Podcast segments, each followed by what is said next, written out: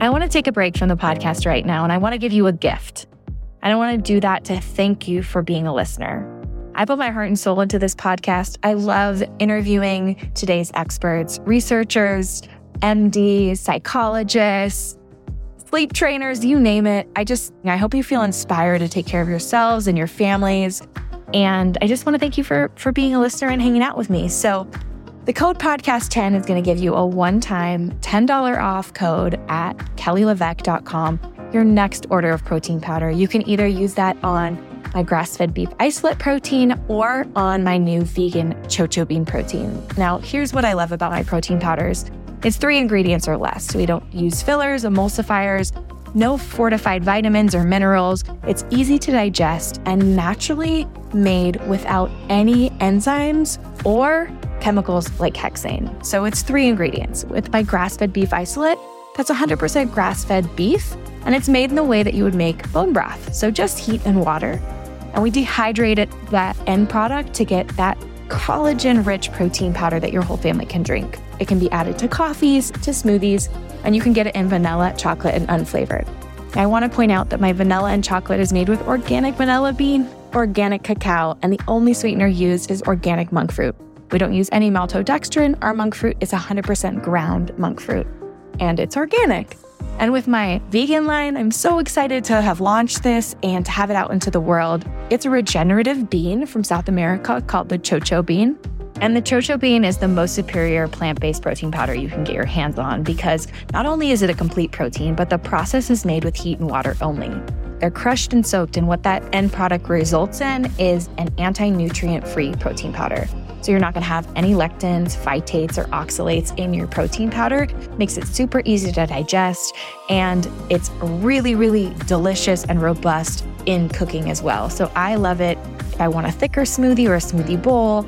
And I also love it in my baked goods, from my cookies to my muffins, pancakes, and breads. It's the perfect protein addition. So, if you want to give either of these proteins a try, or you've already been purchasing these proteins and want to take advantage of this special deal, the code podcast10 is going to get you $10 off for being a listener here at the Be Well by Kelly podcast. So head to kellyleveque.com or bewellbykelly.com, put the protein you'd like to purchase in your cart, and use the code podcast10 for $10 off. Thank you, thank you, thank you for tuning in. Welcome back to the show. Today is a very special episode. We are celebrating 3 million downloads in less than 15 months. So, before I introduce you to today's very special guest, I want to take a minute to thank each of you for having me in your ears every week, for sharing this podcast with your family and friends, and for reviewing it online. The Be Well by Kelly podcast has quickly become my favorite medium. I feel like I can be myself, and it's been so fun to have my friends, authors, doctors, and entrepreneurs on the show. The goal of the show is always to help you learn, grow, feel inspired, and mostly just to have fun. And today is no different. I'm celebrating by sharing Toshin's birth story with my board certified OBGYN, Dr. Lisa Karamardian. Dr. Lisa Karamardian received her medical degree from USC, where she graduated as a Dean Scholar. She completed her residency at LAC USC Women's and Children's Hospital and is highly skilled in high risk pregnancies and deliveries. Lisa practices in Newport Beach, California, and is a staff member at Hoag Memorial Hospital and has been since 1996. She has received the Orange Coast Physician Excellence Award multiple times and has been named in America's top OBGYN listings. What she might not tell you, but I might, is that she also has delivered some of our favorite NBA All Stars babies, past and present, and has the biggest heart on the planet. She has healed both Chris and I from the inside out so without further ado, it is my absolute pleasure to introduce you to Dr. Lisa Karamardian. Dr. Karamardian, I'm so excited for this episode. We have been trying to connect and make this happen, and I'm obviously just coming out of trimester four. So I'm so glad that we are able to connect and talk about Tasha's birth story, which was such a healing journey for me. And the whole experience with you is just absolutely wonderful. I'm I love you more than anyone, and um, I'm just so thankful Thank that you're willing to spend some time here today. I'm excited too. I know it's uh, been a long time in the coming, trying to uh, kind of coordinate our schedules and stuff, but it's fun to sit down and debrief afterwards and um, to go over things, talk about what went great, talk about what we can do better, um, and um, just kind of celebrate what happened. So, yeah, I, I'm excited. I love it too. And you were equally as busy delivering twins last night. and, uh, and yeah. so I'm glad that you, I'm glad that you got a little rest before this call. And, um, and just, I'm sure that that mom was just as thankful as I am. Twin births vaginally last night. Yes. so many, so many positive birth stories coming out of your practice and your office. It's just, it gives me the chills to think about. And I'm I'm grateful for you. So thank you. Well, it's what it's what keeps us going each day. It's exciting. I mean, it has its highs and its lows, but it's it's it's really kind of why I chose this field and stuff because you really get to connect with your patients and um, share some incredibly intimate moments. You know, so it's the most beautiful day for so many people. I mean, you, yeah. My husband might say it was our wedding, and I might say it was the birth of my children and then our wedding. but um, let's start with your story before we jump into the birth story. How did you decide to be an OB? And where did you go to school? And what inspired you to have these intimate moments with women? Um, well, okay, so I started off at USC um, and uh, and partly that was uh, you know I was raised in a pretty conservative Armenian family, and uh, one of the first women in my family to go away to college, and so um, it was important for my parents that I stay close to home.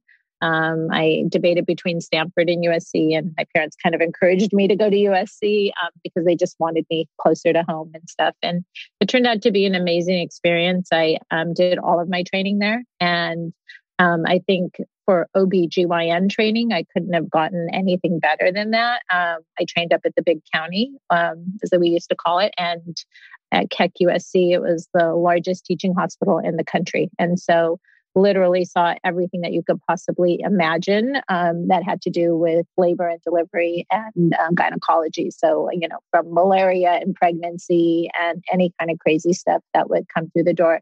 I trained during the time when it was kind of the last before um, Medi-Cal deliveries could be done in outside hospitals. So we literally had the largest volume of any training program around too. So in my um, you know internship year, I think I did over 4,000 deliveries myself as an intern. And so really getting that volume and that experience that you just really couldn't see elsewhere. And then on top of that, aside from the volume is just you know the ability to kind of have a lot of autonomy that you don't necessarily have that early on in your career. So it kind of teaches you to be the captain of the ship and you know to make those kinds of decisions and stuff. So it was um, it was a, a great choice um, and one that i was excited um, to have. I i chose this field because i think in any other um, medical field if you do a really good job and you you know treat your patients then you no longer see them anymore you know and they go on from the, whatever that problem was. But um, OB/GYN was unique in the fact that it was more like one of the surgical specialties where you got to do exciting you know procedures or say in this case deliveries um, for your patients but then you still followed them for their entire life. And um, you know you get to build that relationship. And so for me i'm now hearing, you know, and seeing some of the girls that I actually delivered myself and now delivering their children. And so it's kind of amazing to be a part of that longevity and to have that whole history with those families. Um, and that's really what I enjoyed and why I chose this particular field. So it's it's more like you know getting together with girlfriends every time I walk in the room and sharing and you know just like today being able to sit and talk with you and that's kind of priceless. It is. To follow the full circle of life and to be delivering babies that you've delivered children like that's that's beautiful and i hadn't even realized that that you are in one of those fields where you just get to spend so much quality time. you hadn't women. realized how old I am, Kelly. That's uh, no, and I I do want to highlight what you said earlier. Is you had so much work um, at Keck USC and uh, autonomy that you became the captain of the ship, and that was something that I noticed right away. I mean, I have very close girlfriends that I went to high school with um, and even earlier in junior high and elementary school that when I made my way back down to Orange County, they could not recommend anyone but you and they all go to you. Um, so they knew my past and they knew my story but i needed someone to captain my ship. I needed someone who kept up with the research who knew what we were going to do to make the story be different this time around who really would be the boss. I think a lot of times when I work with doctors, because I collaborate with them so often, we become more friends and then they're weighing in on what I want, maybe a little more than they should. Um, and you right away in our first in our first appointment, I when I went through Bash's birth story, you were the captain immediately. And I think that that for me was a safety net and a security. It was like my life vest and I just, I can't thank you enough for just taking charge and being like the OB mama bear for me because I don't think that the story would be as beautiful as it was without you just going with your gut and taking over. So, first of all, I just want to acknowledge that. Thank you for doing that for me um, because we need that. Um, I think a lot of us come in with these big birth plans and we want things to go our way. Um, and for someone who knows that it just doesn't always go the way you planned, that taking a back seat in this kind of a um, medical delivery situation can be to your benefit.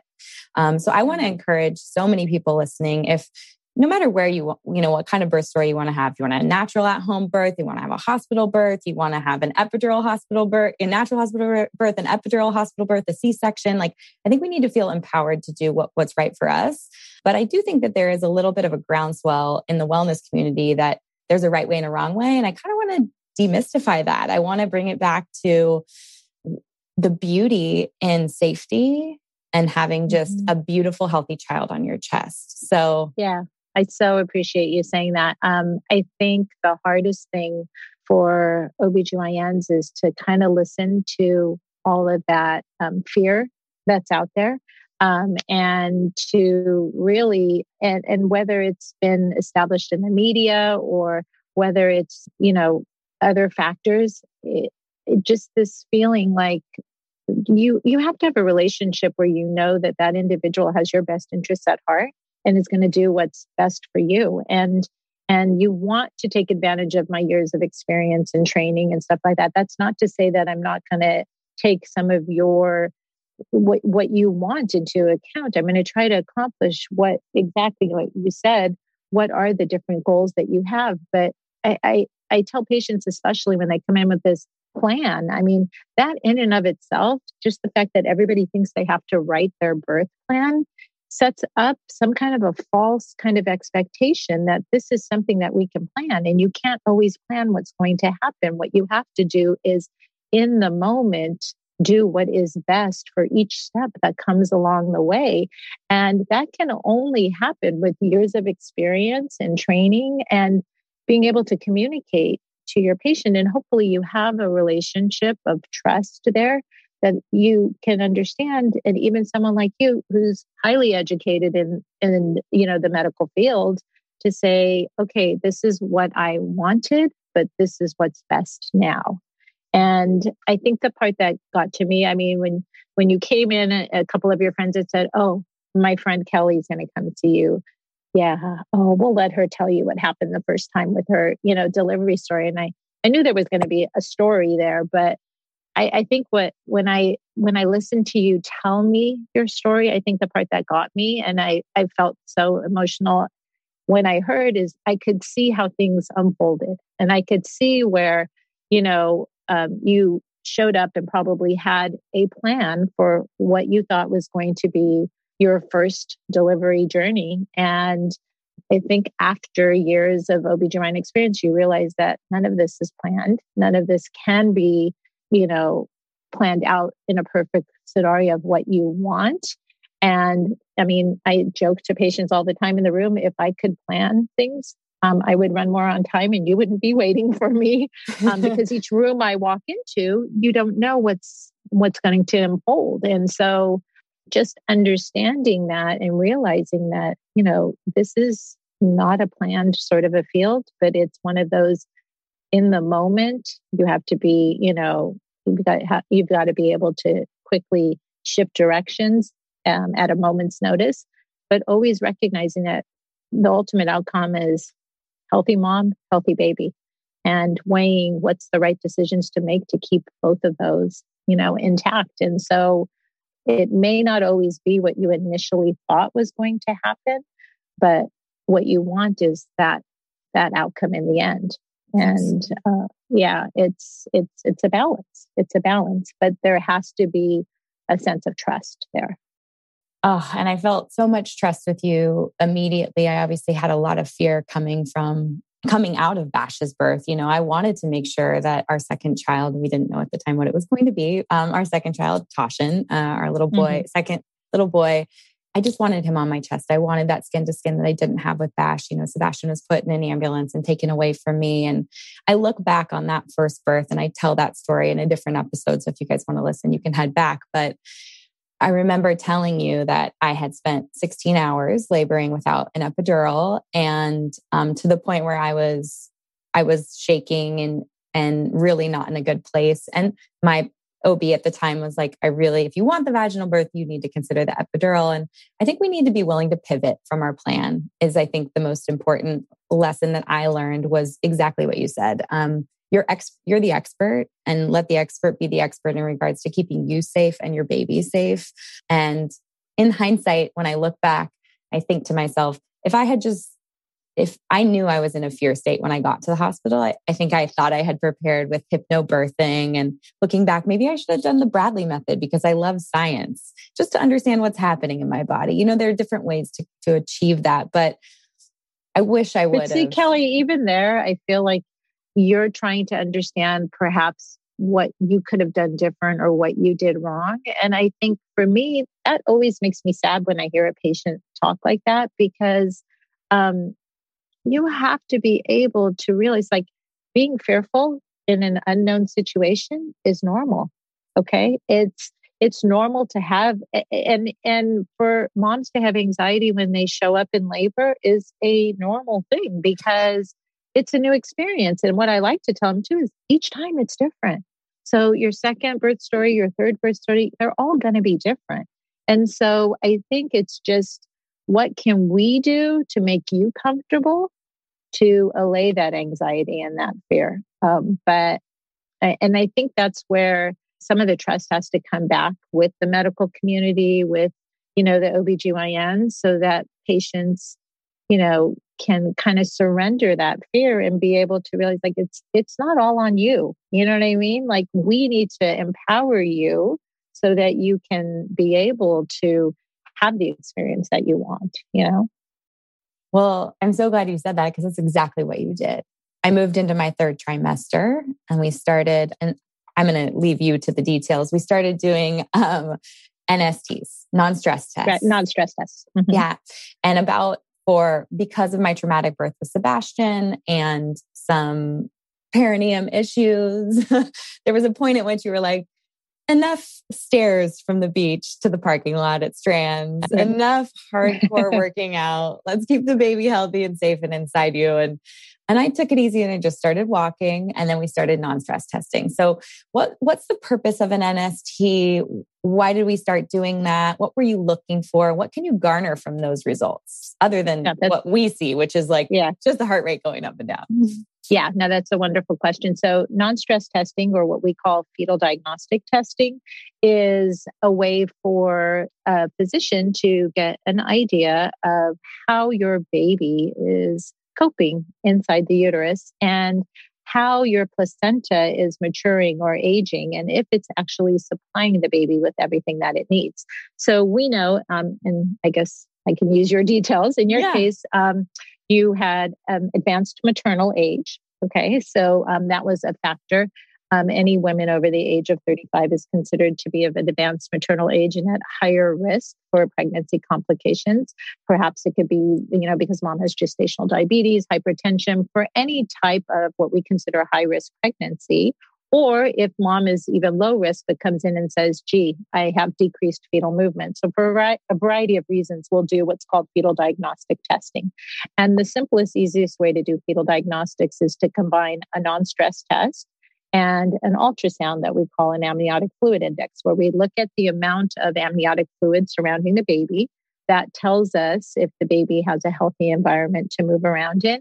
And it also gives us a hint at the placenta's aging process and whether it's, you know, providing um, what it needs to to the baby. It gives us a little bit of information on mom's hydration status. And then the non stress test, you're right, is um, looking at the baby's heart rate in response to movement. And so there are patterns that we look for when we look at that non stress test. And a, and a perfect non stress test will take about 20 minutes. And in that 20 minute interval, you want to see a certain number of what we call accelerations, where the baby's heart rate goes up and above, um, at least by 20 beats above whatever its baseline is. What we don't want to see is the baby's heart rate decelerating or going down or below uh, that baseline. And um, looking at those patterns, we can get a sense for if baby is showing any signs of distress, if there's any um, premature aging of the placenta, if there are subtle signs to us that perhaps the baby being in utero is it's starting to get to a point where we walk that fine line where maybe being delivered would be more optimal than staying in utero. And it's always best to let a pre- pregnancy continue as far along until you know mother nature its body's ready to you know start the birth process. But what we've learned from years of experience is that there are signs to us with that type of fetal diagnostic testing where we can say hmm, we can avoid some complications that we see with advanced maternal age with you know low fluid or oligohydramnios um, hypertension um, different things like that with doing what we call you know delivering you at an opportune time I love that. And so that's why we were we were doing the non-stress testing in you, um, you know, to be able to, you know, figure out when would be the best time to deliver Kelly. I think a, a, a factor in your first delivery was that um, a lot of the researcher study shows that the optimal time to deliver a mom in her uh, first pregnancy most first pregnancies, moms go late, so they go past their due date. So having what we call excellent dating is really, really important so that you um, have the proper visits in your first trimester and you can establish that your dates are excellent. And then when you know that,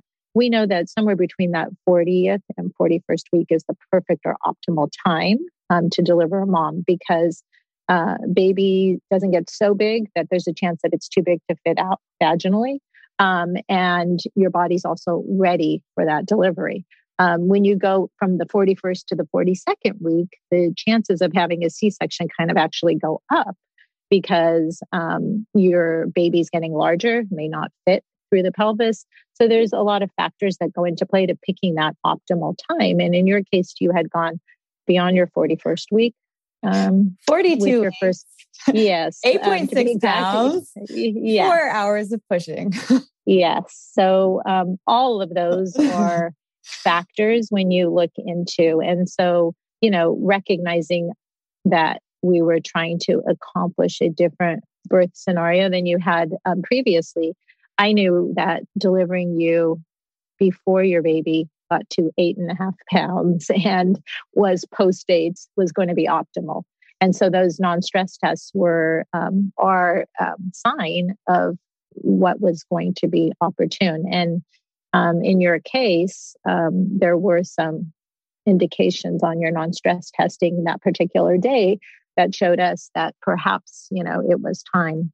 And I think uh, something that kind of speaks to that was you had a very short labor course. So once we got you to the hospital, once we um, started your induction, five hours later, you delivered a healthy baby. So that showed us your body was actually ready and it was time. Yeah. No, it was wonderful. And um, can you talk about the, and they looked like hash lines on my non stress test. Um, mm-hmm.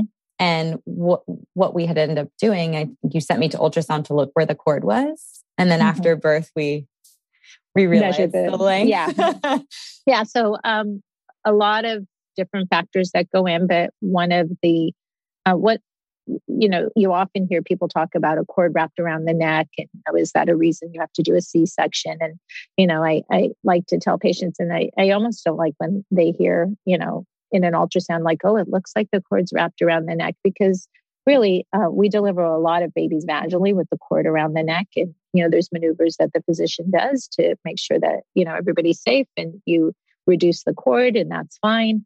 But our concern is, is if the cord is around the neck or even around a leg or wherever it would be, and it's tight. And so we can sometimes, when we're doing the uh, monitoring of a baby, we can see signs of when, you know, there's cord compression or, or, or the cord is being squeezed. And so sometimes a cord around the neck or a cord wrapped somewhere can be a problem. Or in other cases, and in, in your case in particular, a short cord can sometimes be an issue. So if cords are too long, babies can get wrapped up in them. If cords are too short, when you're starting to contract or go into labor, or as the baby is descending in those that final um, stage of labor, um, there can be some, you know, pulling on that placenta, and um, you can see signs of um, early distress, and that's because the cord is so short. And so um, those are all things that we look at, and and it, and we were able to have kind of an answer as to why your non-stress testing uh, was looking the way it did, and it was probably because the cord was short.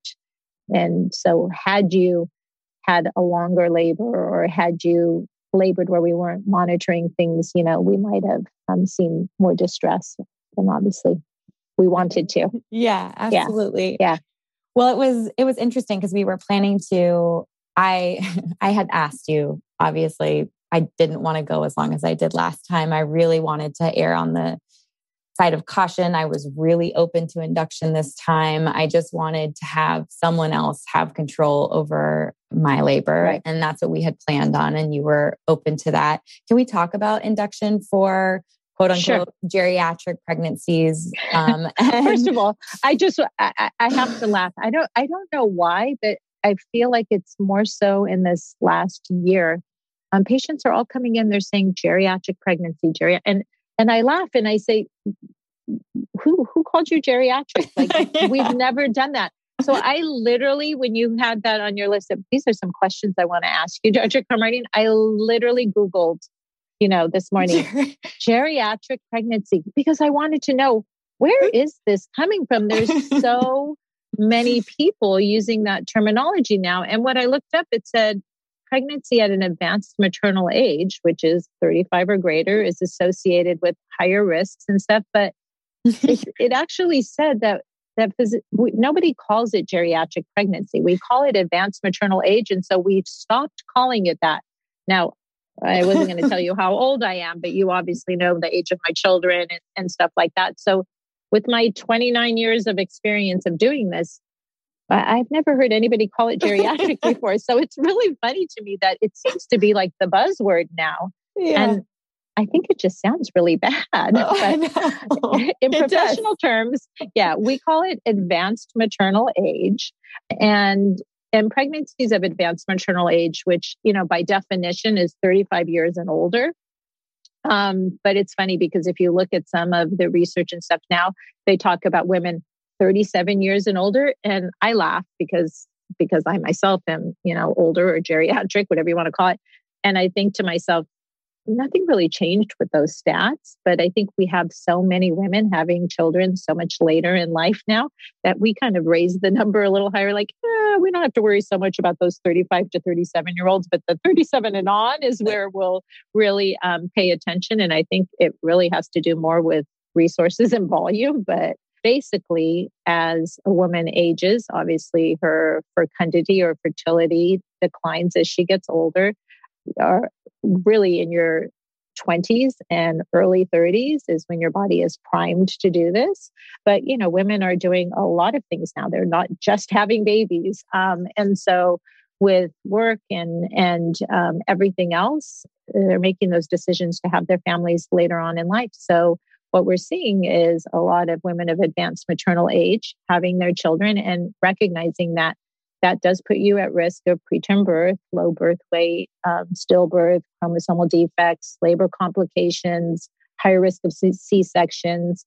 That sounds like a really bad list when I just read that off, right? It's like, oh my goodness. And you think about all those things. But okay, so everything we do, I mean, we kind of laugh that, you know, Everybody would love to do low risk obstetrics. That's the easy thing. Stand there with your catcher's mitt, catch the baby, and everything turns out fine. And 99% of the time, that's the way it is. And the, it's low risk until it becomes high risk. So those things I just rattled off are they're things for an obstetrician to pay attention to, um, not a mom to worry about, but then for us to know so that we can help guide you.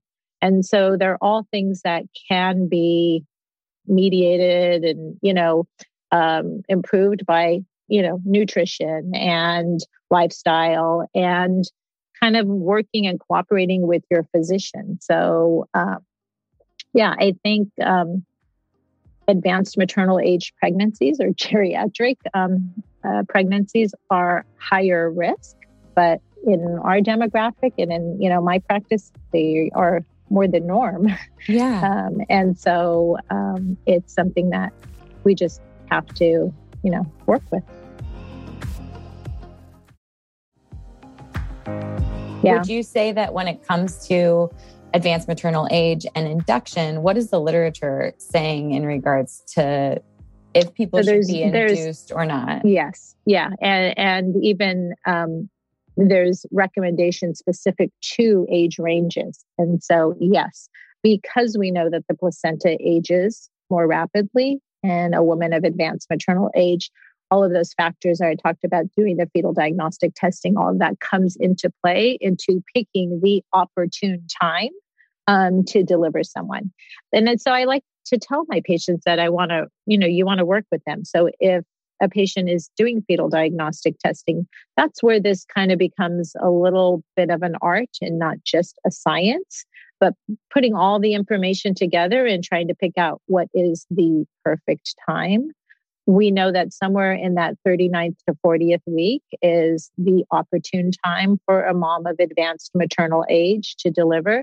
But we start our stress testing earlier on, and, and we do that because there might be indications or those particular cases where maybe intervening sooner would be the case. And again, if everything is going along beautifully and the testing is fine, is there room to you know let a mom go a little further because perhaps she wants to try to deliver vaginally and her cervix is not ripe or inducible? And i think that's the other thing too is recognizing that not all inductions are the same.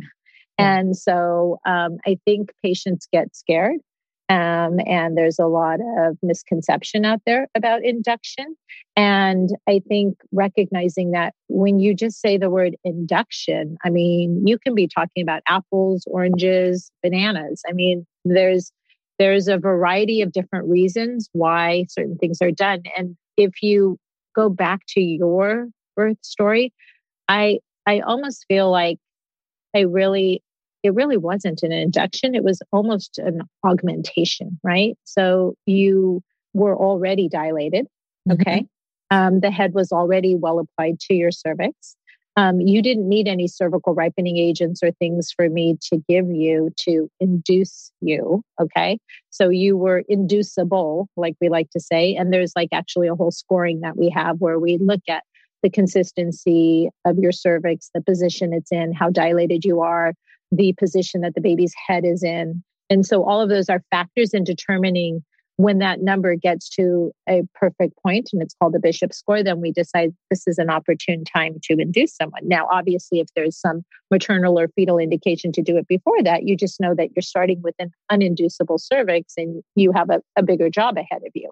But in your case you were dilated your cervix was soft the head was in position. So we really kind of augmented you with Pitocin to get you into labor and then did that active labor management where we broke your water to then, you know, have you deliver. So there's different types of inductions.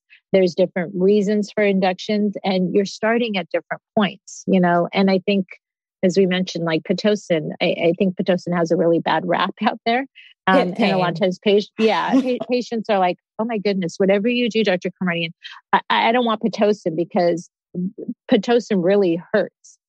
And I have to explain to patients, okay, where did that concept come from? Um, let, let's talk about this because I think when someone and I explain to a patient when a patient comes in in active labor on her own, usually she comes in because she's in pain, right? That, yeah. that, that that's your cue to come in. Okay, they're breathing through their contractions, they're 5 minutes apart and they're really feeling something, right? They get checked. In the triage area, yes, ma'am, you're in active labor. Let's get you a labor room. Let's get you moved in there and let's have a baby. Um, nobody ever goes through that process and, you know, is like, gee, check me. I don't know if I'm in labor. And, you know, I, I don't feel anything. You're feeling something. You know when you're in labor. And so, and that's, eh, you know, joke patients will be like, uh, will I know when these contract? I said, oh, yes, you won't be able to talk through it and you'll know. That's yeah. why your husband will be calling me as you're driving in, in the car. So, um, you know, you have a sense that something's going on. When someone's being induced, and say perhaps if it's within Pitocin or Cytotec or, you know, whatever the method is that we're doing, you're going from not being in labor to being placed into labor. And labor is what hurts. It's yeah. painful contractions that, you know, are changing your cervix. And so I try to explain to patients that it wasn't the Pitocin that hurt, it was the state of being in labor or what we're trying to achieve. We're trying to mimic, you know, labor and, and get you into that. And a lot of times you'll be given these in, in agents and then we'll even shut them off. You know what I mean? And that's the beauty of Pitocin over some of the other agents that we use. Um, other things can't be removed from your system, but the Pitocin is going through an IV and it can literally be shut on and off. Whereas in some cases, that's even scientifically, it's easier for us to manage than a natural labor. Sometimes women will come in and they'll be having one contracted after another on their own. And, you know, we, it, that's difficult for us to manage or stop. And sometimes it's a little too much stress for the baby. But with Pitocin, we can control how we're giving it, the amount we're giving it, and we can shut it off. Yeah. So that's the beauty of it. Yeah. Well, it's so interesting. I'd love to talk about Cytotec for a minute because I know that some people get that too, and um, I, mm-hmm. I, believe there are multiple ways to to use that. To, correct. Um, but going back to the pitocin thing, I was always afraid of pit pain, um, but right. I had decided based on my last birth, um, yeah. my wish was please evict my child at 38 weeks and quickly. um, so you were always like, we'll see how you're doing and I'll let you know when we get there. And I had to wait patiently right. until I got close to that 38 weeks and we did swipe my membranes and then we looked and everything kind of just progressed the way it naturally did. But when I got to the hospital and was finally checked in and hooked up to the Pitocin, I started contracting, or when I got checked in, I started contracting on my own. I think it was mm-hmm. my body was like, I'm in a safe place people are safe here. I'm safe here. They're going to take care of my baby here. Uh, he's being monitored here and everything's okay. And it was amazing because my body just naturally kicked in right after being checked in. And you ended up putting me on Pitocin. And Chris was really worried. He was so petrified yeah. of the pain that he saw me go through the first time around those awesome 16 hours for him. Yeah. you know, he didn't want to have anything. he didn't forget it. Yeah. No, yeah.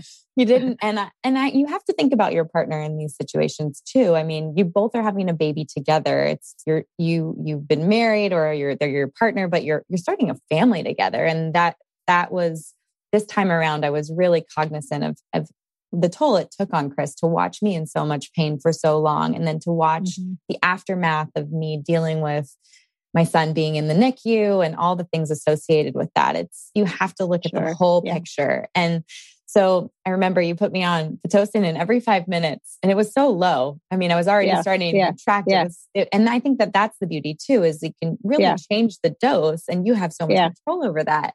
And he's like, are you in pain yet? Are you in pain yet?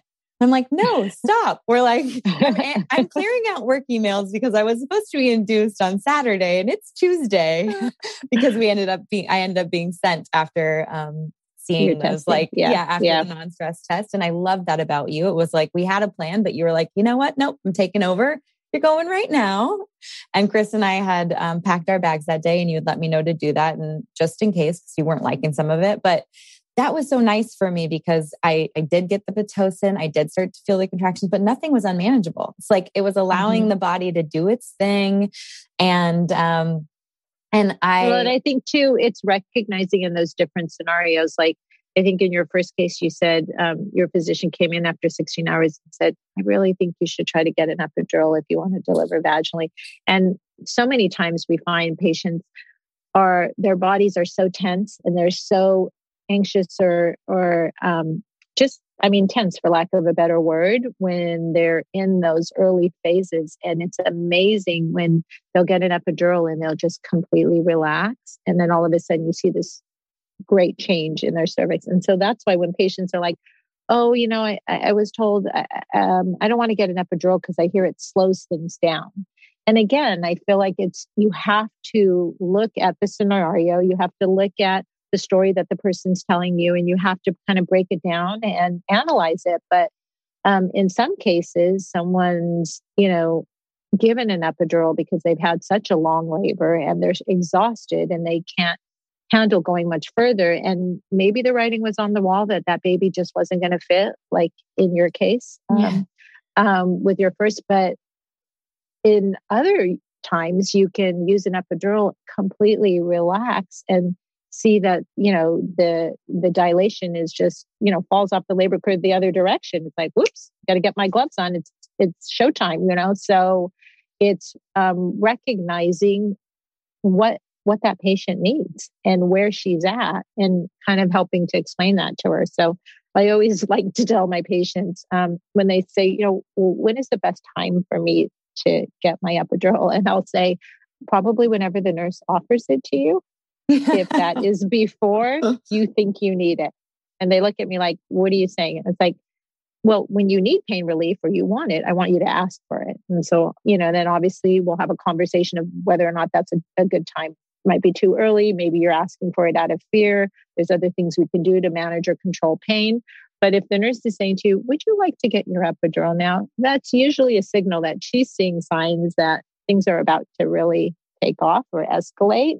And it might be an opportune time for you to do that. And so it's recognizing those cues and using these treatments to help afford the perfect outcome, like what you want. Yeah. And so I tell patients, you know, like if I was a dentist, you wouldn't ask me to pull your tooth out without giving you some form of anesthesia for it. Um, do you have to have that? No, but there's some scenarios like the twins I delivered last night. Um, we always like to have some type of regional anesthetic on board with twins because of the risk of second twin flipping, having to do an emergency C section, baby's heart rate dropping, going into distress. We're not sure what we're going to encounter in a twin delivery. And so I like to encourage patients to have that, especially if I have to reach my hand inside, you know, do a breech extraction, whatever the case may be. So there's certain scenarios where it can really make a huge difference. Absolutely. And I think if you, I mean, you being informed and, and being on erring on the side of caution and, and safety and just health uh, outcomes. I mean, like that's that really needs to be the goal. I I think obviously based on my situation, but it also really is. It can be a beautiful experience and going sort of back to my birth story chris being afraid of us me being in fear you had said you know um, I think I was like getting close, like 70% effaced. I was like 50% effaced or something like that when you sent me over. So we knew we were good to go. And three or three and a half centimeters dilated mm-hmm. already. I was like, let's right. have yeah. this baby. Yeah. And um, so you're right. I mean, it was like you augmented it. Um, yeah. And the Pitocin really helped soften my cervix. And then you were going into a C section. So you popped over and you're like, Do you want me to break? Um, I'd like to break your water. Would you, do you want me to yeah. break your water now? And Chris was petrified he was like, she hasn't got her epidural yet. She needs because he was so afraid you were going to break my water and then there wasn't going to be enough time for an epidural. So I think we probably could have had Toshin on the 24th of November had he been open to me getting uh, my water. I was like, we can do it. I'm going to be, I, I already did this for six, 16 hours. I'll be fine. And he just really asked me not to. So I ended up getting the epidural. And then um, you broke my water. And I watched The Bachelorette in the room. and we turned it off. We turned off the lights, and Chris and I held hands and kind of just like we're in the dark for a little bit. And um, and the nurse checked me, and I was still like at that three and a half, but I was going from 90 to 100% effaced. And in 45 minutes, I went from three and a half centimeters dilated, which is what I was in your office that, that morning, to 10 and we had yeah. to call you out of your bed. Yeah, yeah. have you come catch the baby. So can we talk about can we talk about breaking water and when to use that because I have had friends in the past, like I, I told you before we started, who were on Pitocin for 24 hours, maybe weren't in the right place to be induced. They called it false labor and they were ready to send her home. Ultimately ended mm-hmm. up breaking her water. But um, when would someone use that? And I think, you know, I think people are like, don't do that because you're going to induce bacteria or don't don't do an epidural because it's bad for you and the baby. Can you kind of demystify some of these myths sure, that people sure. have around yeah. these things?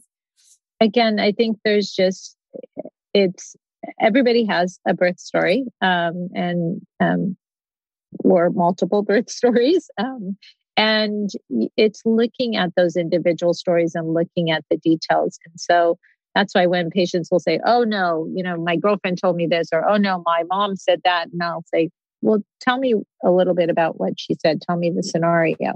And you can generally kind of understand or grasp you know a bigger picture and what was going on at the time.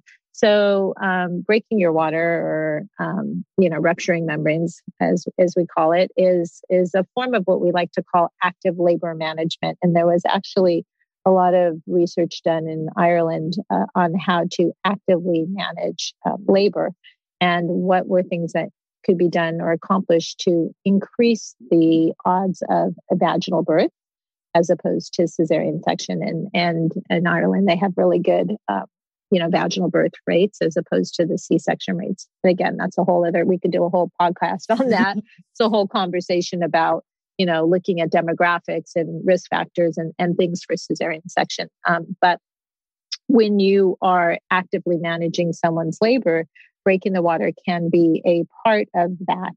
And it's a tool that can be used. And yes, it does hasten.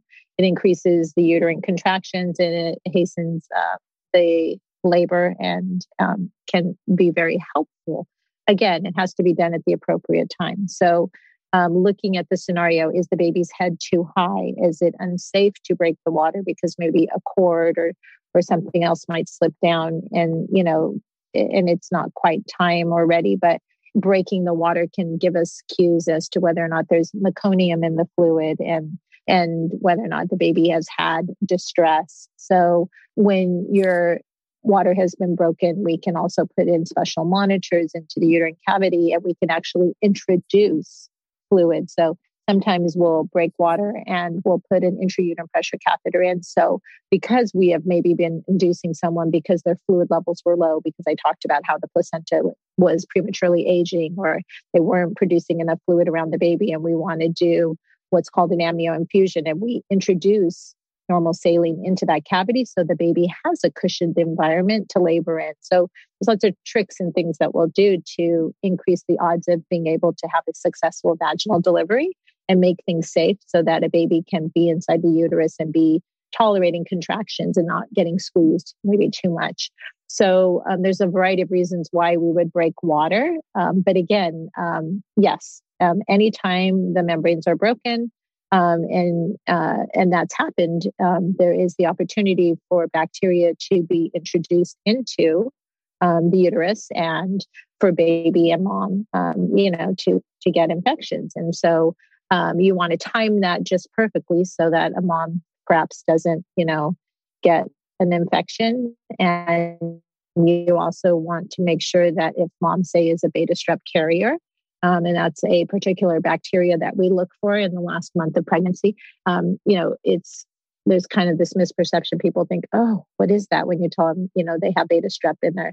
Everybody's flora or body is made up of all different kinds of bacteria, and we just recognize that certain bacteria, when they're in the vaginal canal and a baby is um, delivering through the birth canal, um, can cause um, problems sometimes to the baby. So we're, we're not trying to clear your body of any particular types of bacteria, but what we want to do is not introduce certain types of bacteria into the uterus or to have the baby deliver through a vaginal canal that has high volumes of certain types of bacteria. So, again, taking probiotics, there's a lot that we're learning about the microbiome. And that I think is probably the most interesting data and stuff that we have now in our um, area of OBGYN is just learning about your gut health and learning about taking probiotics and learning about how all of that impacts your unborn child. And the beauty of delivering through the birth canal, of having, you know, the baby's lungs squeezed and the fluid um, coming out of it, and how all of that even impacts your risk of asthma and other issues later on in life. It's really, it's amazing, you know? And so, yes, so breaking the water is a tool that we use. It can be used to help augment Pitocin. It can be used to help prevent you even needing Pitocin because that alone can help move things along. So there's a variety of reasons when or how we would do that. Because I never received Cytotec. Cytotec, yes. But I was told about it um, previously, I think in a birth class up in Los mm-hmm. Angeles mm-hmm. um, before Sebastian was even born. I believe it was a dissolvable tab and a intervaginal. Right. So like, the same tablet can be, yeah, it can be used either. Um, it can be placed vaginally. I love I love the Cytotec story just because it's it's a USC story. Yeah. and so I actually was a intern and just in my beginning um, years at USC, when um, a maternal fetal medicine specialist, her name was Dee Wing, was actually one of the ones who started all of the research and looking at dosing Cytotec and using it to induce um, labor or, or augment it. And it was um, quite a wild ride um, because we started off with a typical dose and you know and as in most things in medicine, it was kind of like just sort of picked up um, serendipitously, like that could this medication, which actually is a medication for um, GI issues and ulcers and stuff that is used, but they found that women who took this early on and not realizing they were pregnant would have miscarriages or abortions. And so they realized that it was causing uterine contractions. And so that was the first clue that, oh, maybe this um, drug, which is otherwise completely safe because we use it for women to treat GI issues. If we could give women that drug at the end of pregnancies to stimulate contractions, um, is that something that we could use that would be different than Pitocin? And so um, the beauty of Cytotec is that it is a tablet that you place, we learned, under the tongue, or as we found um, with studies, was tolerated the best when used vaginally. And so we you know, started off with big tablets that then got cut in half, and then we cut them in fourth because we were finding the opportune dose. But that Cytotec helps to soften and what we like to say, ripen your cervix. Um, it also stimulates contractions. And so it's a good um, tool to use early on um, to help get someone to a point where then they can be dilated and then maybe their water can be broken and stuff. So there's a variety of, of reasons. But um, for patients who have a firm, unfavorable cervix, that's something that we like to start off using.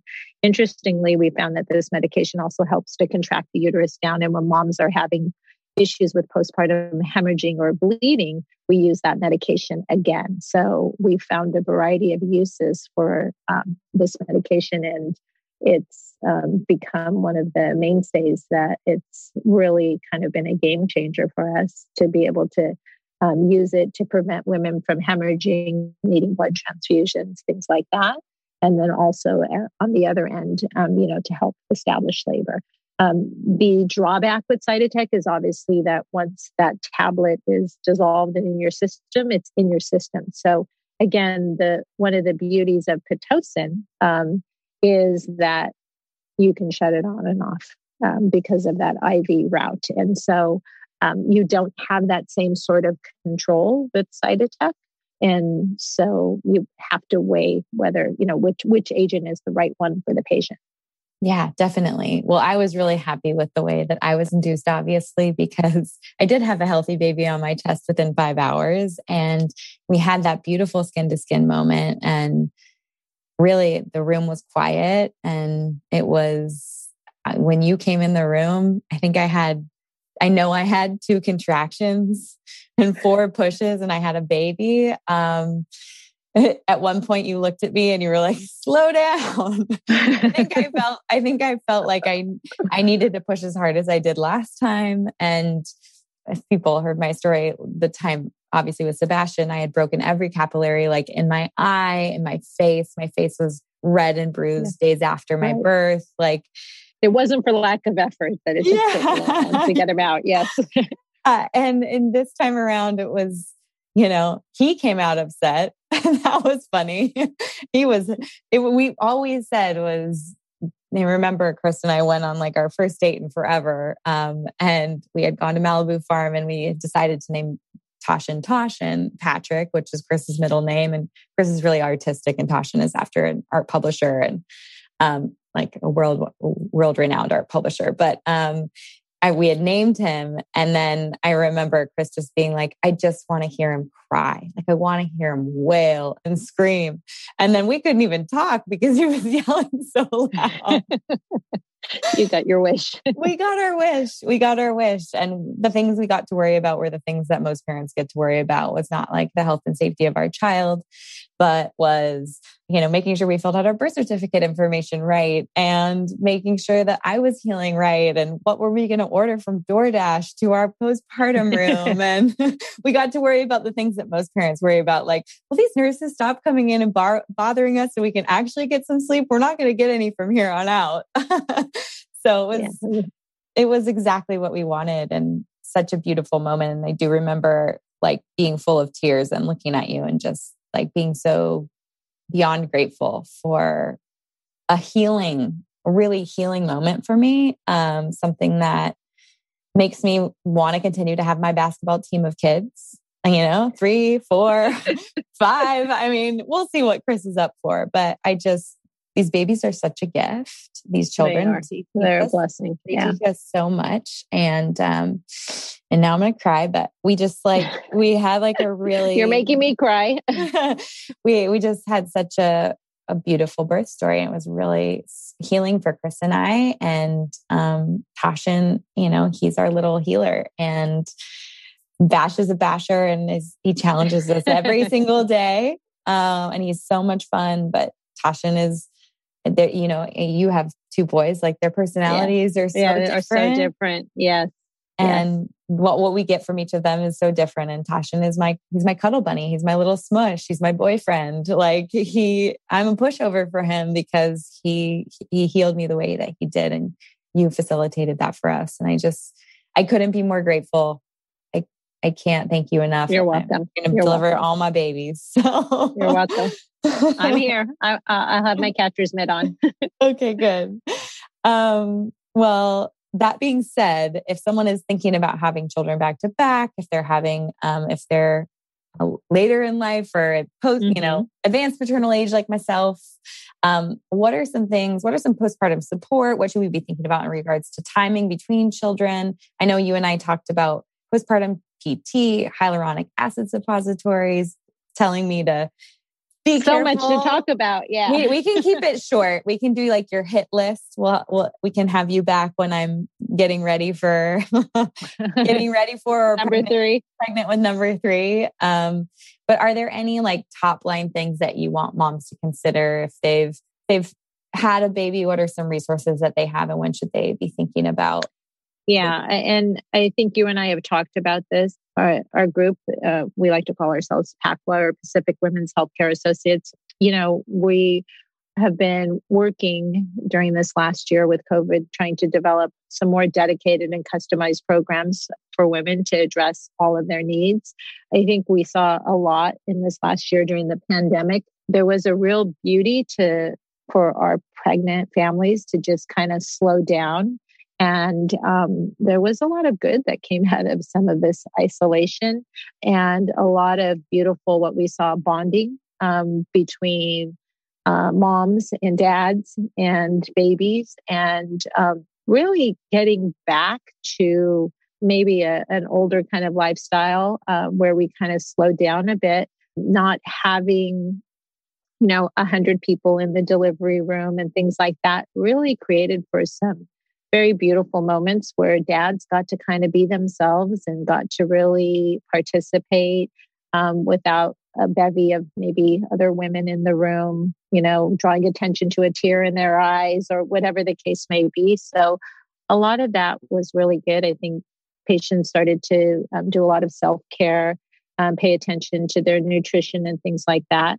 Um, but then I also think um, on the other end of it, um, you know, postpartum, especially, I think isolation, you know, can really um, have its toll. And so while I think it's important to cocoon a newborn, you know, during those first six weeks and to make sure that they're in a safe environment, I think one thing that we recognize is, and, and an area that's really being looked at now is what we call trimester four and looking at that postpartum period. And I think if you look at women in Africa or even some of the Asian and Latin American communities, there's really more of a sense of community as a whole um, with an entire culture of families kind of coming to the aid of moms. I think a lot of patients are you know aware of what we call doulas now and and that word actually came from the greek where it's mothering the mother and and and providing aid for uh, postpartum moms and so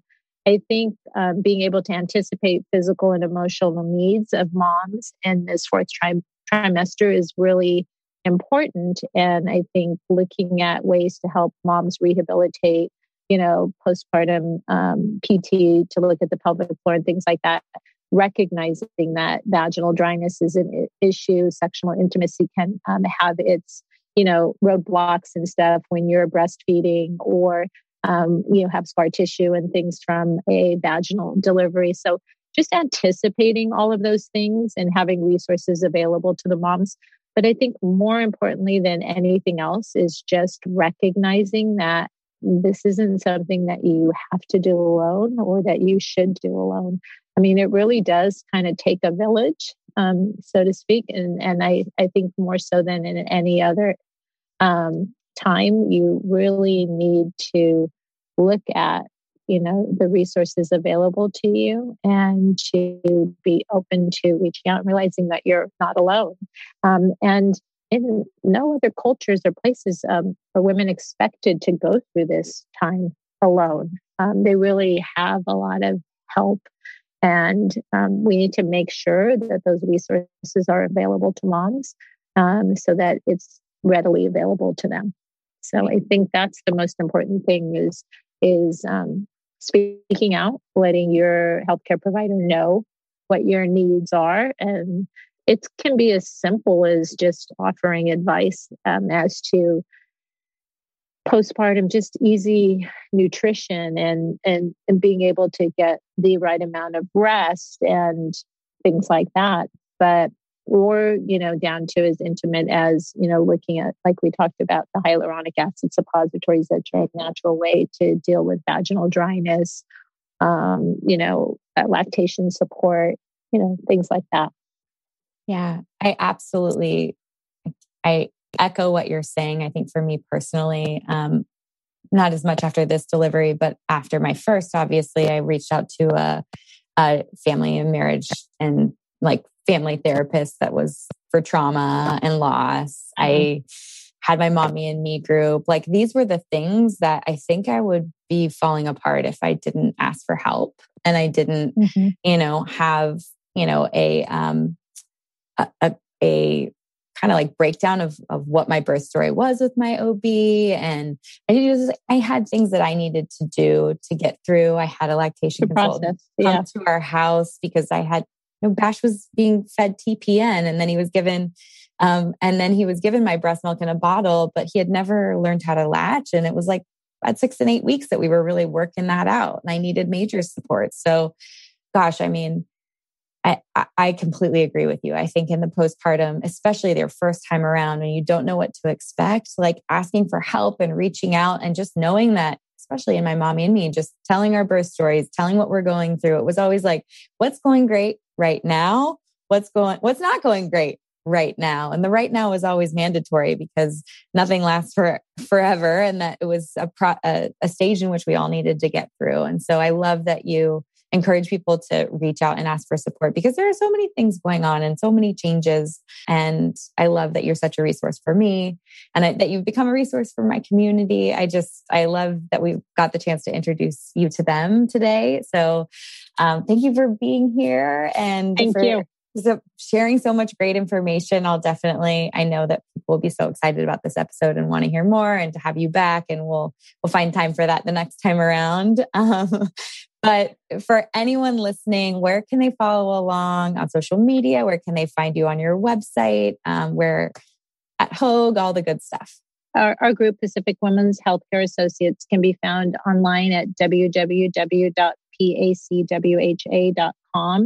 I do have a very limited um, social media presence um, on Instagram, um, Dr. Lisa Karamardian.